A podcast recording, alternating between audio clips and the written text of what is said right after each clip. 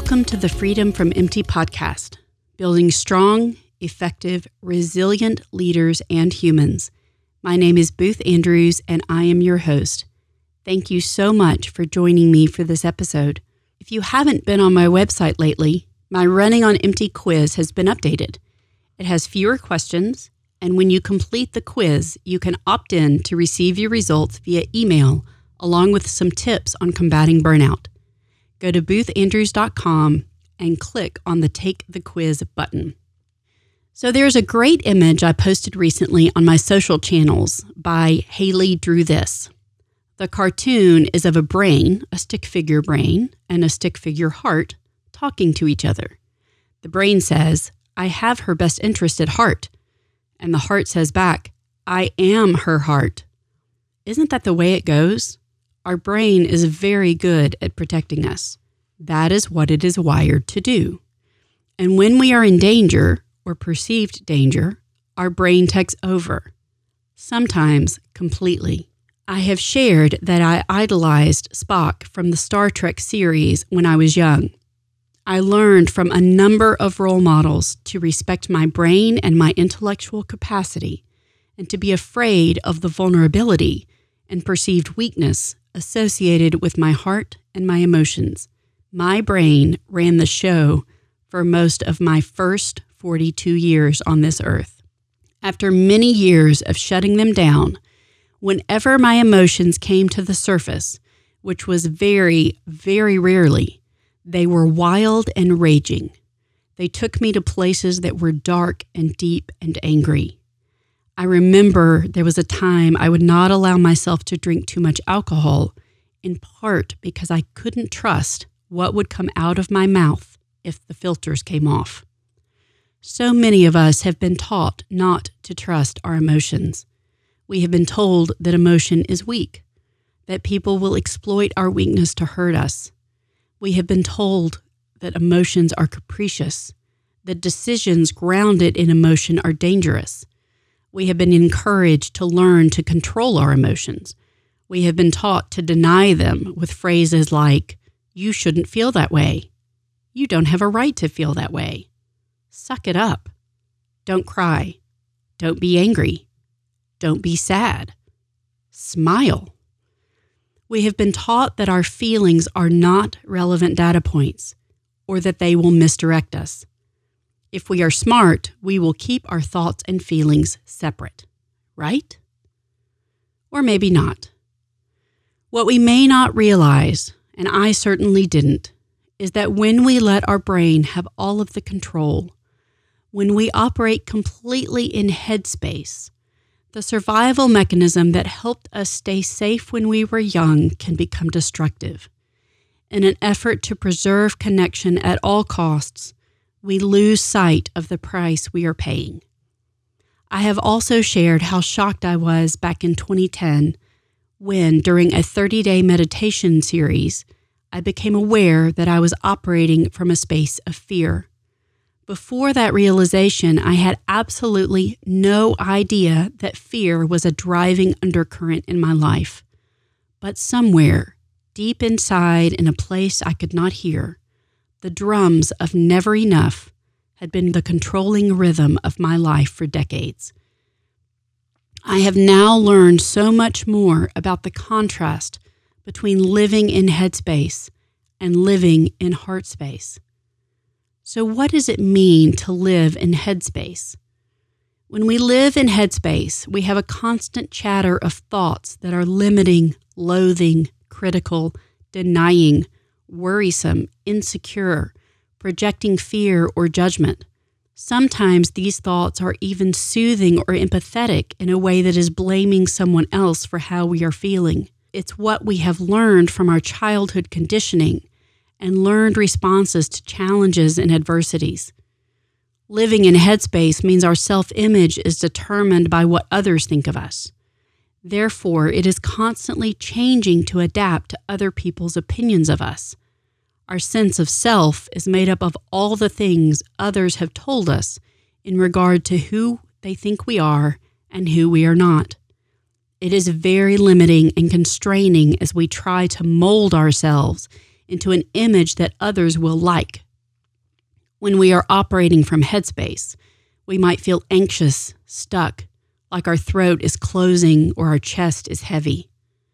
And here is the good news if it feels constraining or limiting, then it's not the truth of who you are, because the truth is not limiting. That's why it sets you free. Operating from heart space feels completely different from operating in head space. Operating in heart space means operating from a place of inner knowing, a knowing that cannot be explained but felt. We feel light, free, expansive, and alive. We don't question why we are doing what we are doing, but we feel pulled to it. Living from our heart space means listening to our feelings and understanding what they are telling us. It feels just right and aligned to who we are. It feels authentic. It feels calm, peaceful, and relaxed. When we are operating from heart space, our chest may feel light, open, or expansive. So, how can you begin to live from your heart space? Begin by practicing awareness of your feelings and how you feel about anything. I like to sometimes put my hand on my heart and tune into the energy of my body and ask myself, how do I feel about this?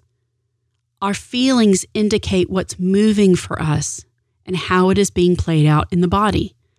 For example, if you are feeling anxious, feel for your anxiety. Where do you feel it in your body? What color does it have? Give it a name, describe it. Creating ways to understand our feelings allows us to better decipher what they are telling us. When we take the time to acknowledge and feel our feelings, we can learn to make better decisions that are for our highest good. Heart energy is always loving, supporting. Heart energy is always loving, supportive, and empowering. When we live from our heart space, we are self compassionate. The answers we hear in heart space do not come from our head. Most often for me, they come from a place somewhere in the vicinity of my sternum or breastbone. When we practice listening to what our body has to say, we become more adept at noticing the messages it sends our way through physical sensations. When I was in some of the darkest days of my mental illness, I went to a restorative yoga class. I couldn't even do the gentle heart opening poses. I was so physically locked down that every pose was painful. And as the instructor encouraged us to extend compassion to ourselves, I just fell apart. The tears flowed, and I quietly exited the class. I remember my heart hurting for months. It physically hurt when I find myself in a situation that does not align with my well being, I get sensations of feeling stuck, throat closed, chest heavy and tight. My head starts to churn and spin and ruminate. When I am in alignment with the greater knowing that comes with stepping into heart space, I feel grounded, peaceful, and expansive, even if the decision or action I am taking is a risk.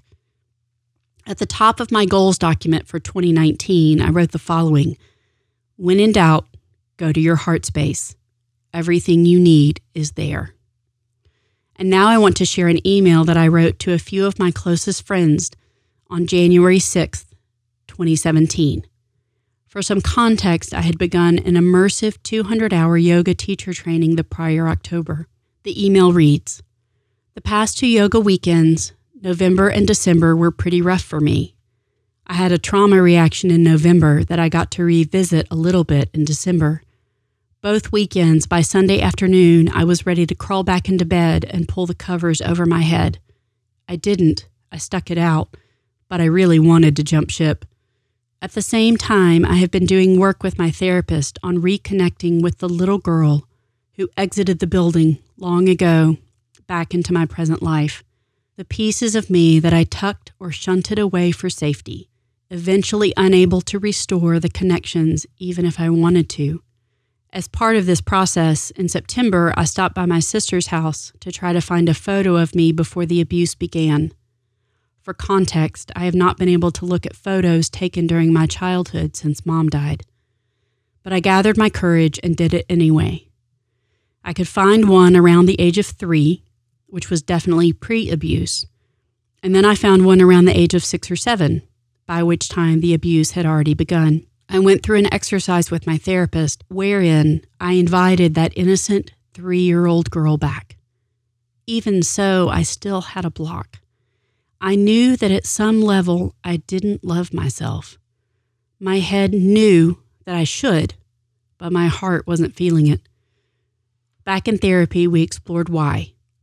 I stopped loving myself around age four because I was bad.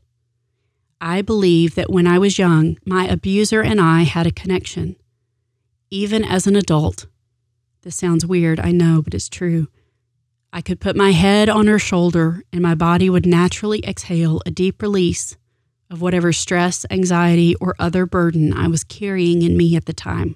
I have been told that she used to get me out of my crib at night and play with me because we were both night owls. But around four or five years old, she turned on me. She not only withdrew her love whenever I was bad, but she also started trying to beat the will out of me. Literally. There came the lesson.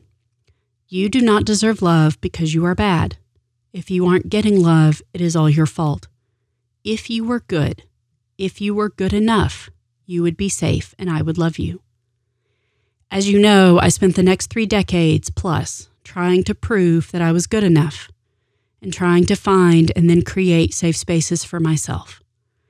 We did the work with my therapist to try to lay new connections for me about that little girl and her worthiness of love and safety. That night, at the launch of another yoga weekend, I found myself rocking involuntarily, rocking that little girl. And then on Sunday, I had a trauma reaction during the workshop. It took me several days to get my bearings after that.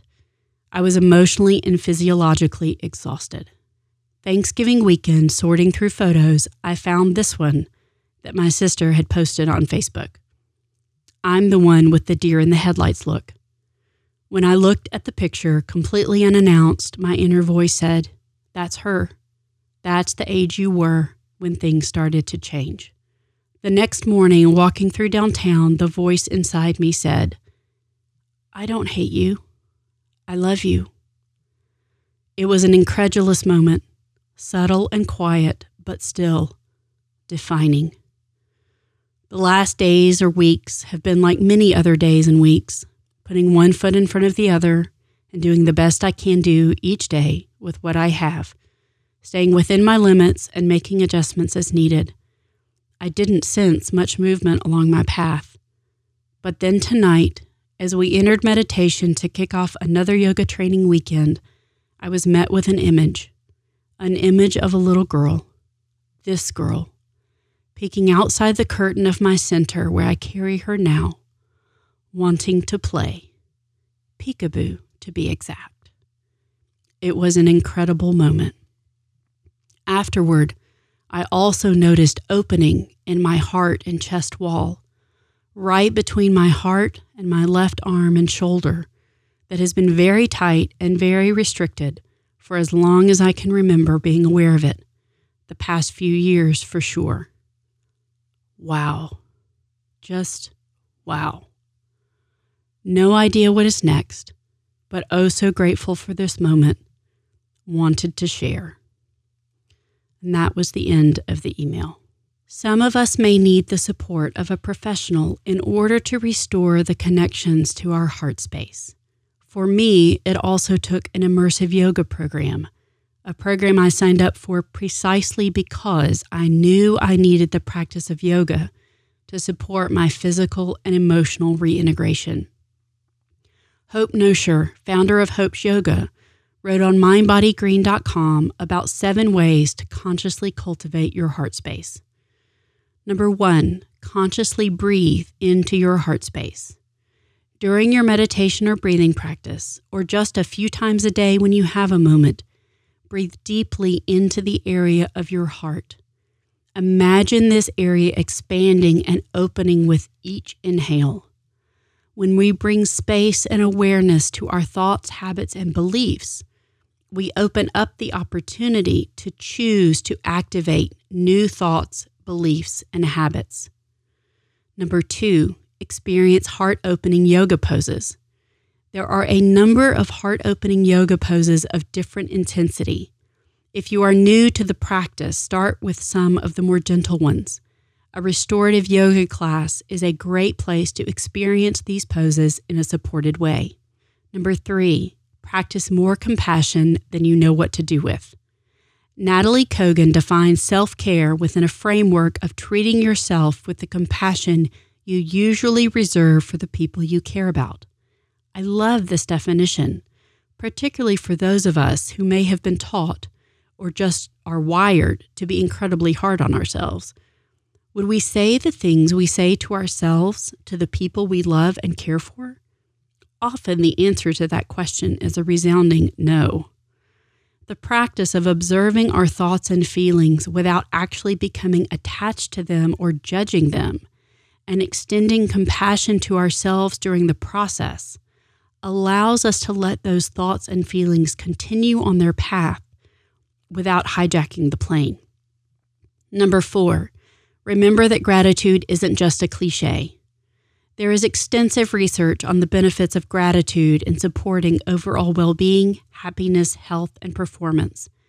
When I start to spin in my head with anxious thoughts, I find that listing specific things that I am thankful for is a powerful antidote. It brings me back out of headspace toward heart space.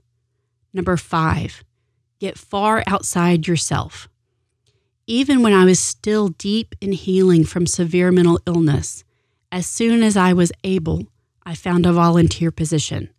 For a time, the four hours per week that I spent volunteering were the only four hours in the week that I did not spend drowning in my own head. Number six, make connections consciously. Connect with people with whom you are able to be real people who love you unconditionally, warts and all, and people who are willing to be real and vulnerable with you. Invest in connection with people who can hold the space for you and for whom you can hold space to explore living, operating, and connecting in heart space instead of head space. And number seven, get super silly. Hope writes Be that child you once were before the world told you who to be. Play your favorite music and dance. Sing in the shower. Walk barefoot in the rain. Laugh. My inner child was walled off along with my heart before I began my journey. In an unforgettable moment during meditation, I experienced a significant shift and emotional release. In that moment, my inner little girl danced. As a matter of fact, she hasn't stopped dancing and singing and playing and laughing since that moment. That doesn't mean that life is always a dream or that I'm always smiling. It simply means my inner child is alive and well, and once again, part of who I am. It would be natural to ask right about now well, how do I decide when to operate from headspace and when to operate from heart space? I'm not sure my boss, team, staff, or friends are going to go for all this heart stuff. I have to have my head in my business for it to succeed. I get it. Totally. I'm going to propose a theory that I will admit is not fully tested. In every decision we make in our lives and our businesses, there is room for us to operate from heart space. Heart space is where we need to be grounded when we are taking risks, facing our fears, and navigating difficult emotions. Heartspace is where we decide to launch the new business, product, or program. Heartspace is what grounds us when we are stepping outside of our comfort zone. Headspace is where we execute on the decisions we have made. We gather data, build strategies, make plans, check off the lists. And whenever we start to feel lost, overwhelmed, anxious, or the gremlins in our head start to take over, we use all of the practices and skills we have learned to help us return to heart space. For more information about the work that I do with individuals, groups, and organizations, go to boothandrews.com. You can also find me on Facebook, Instagram, and Twitter at The Booth Andrews. Thank you for listening, and if you haven't already, please hit subscribe and remember to rate this podcast on iTunes or wherever you listen to podcasts. I look forward to being back with you next time.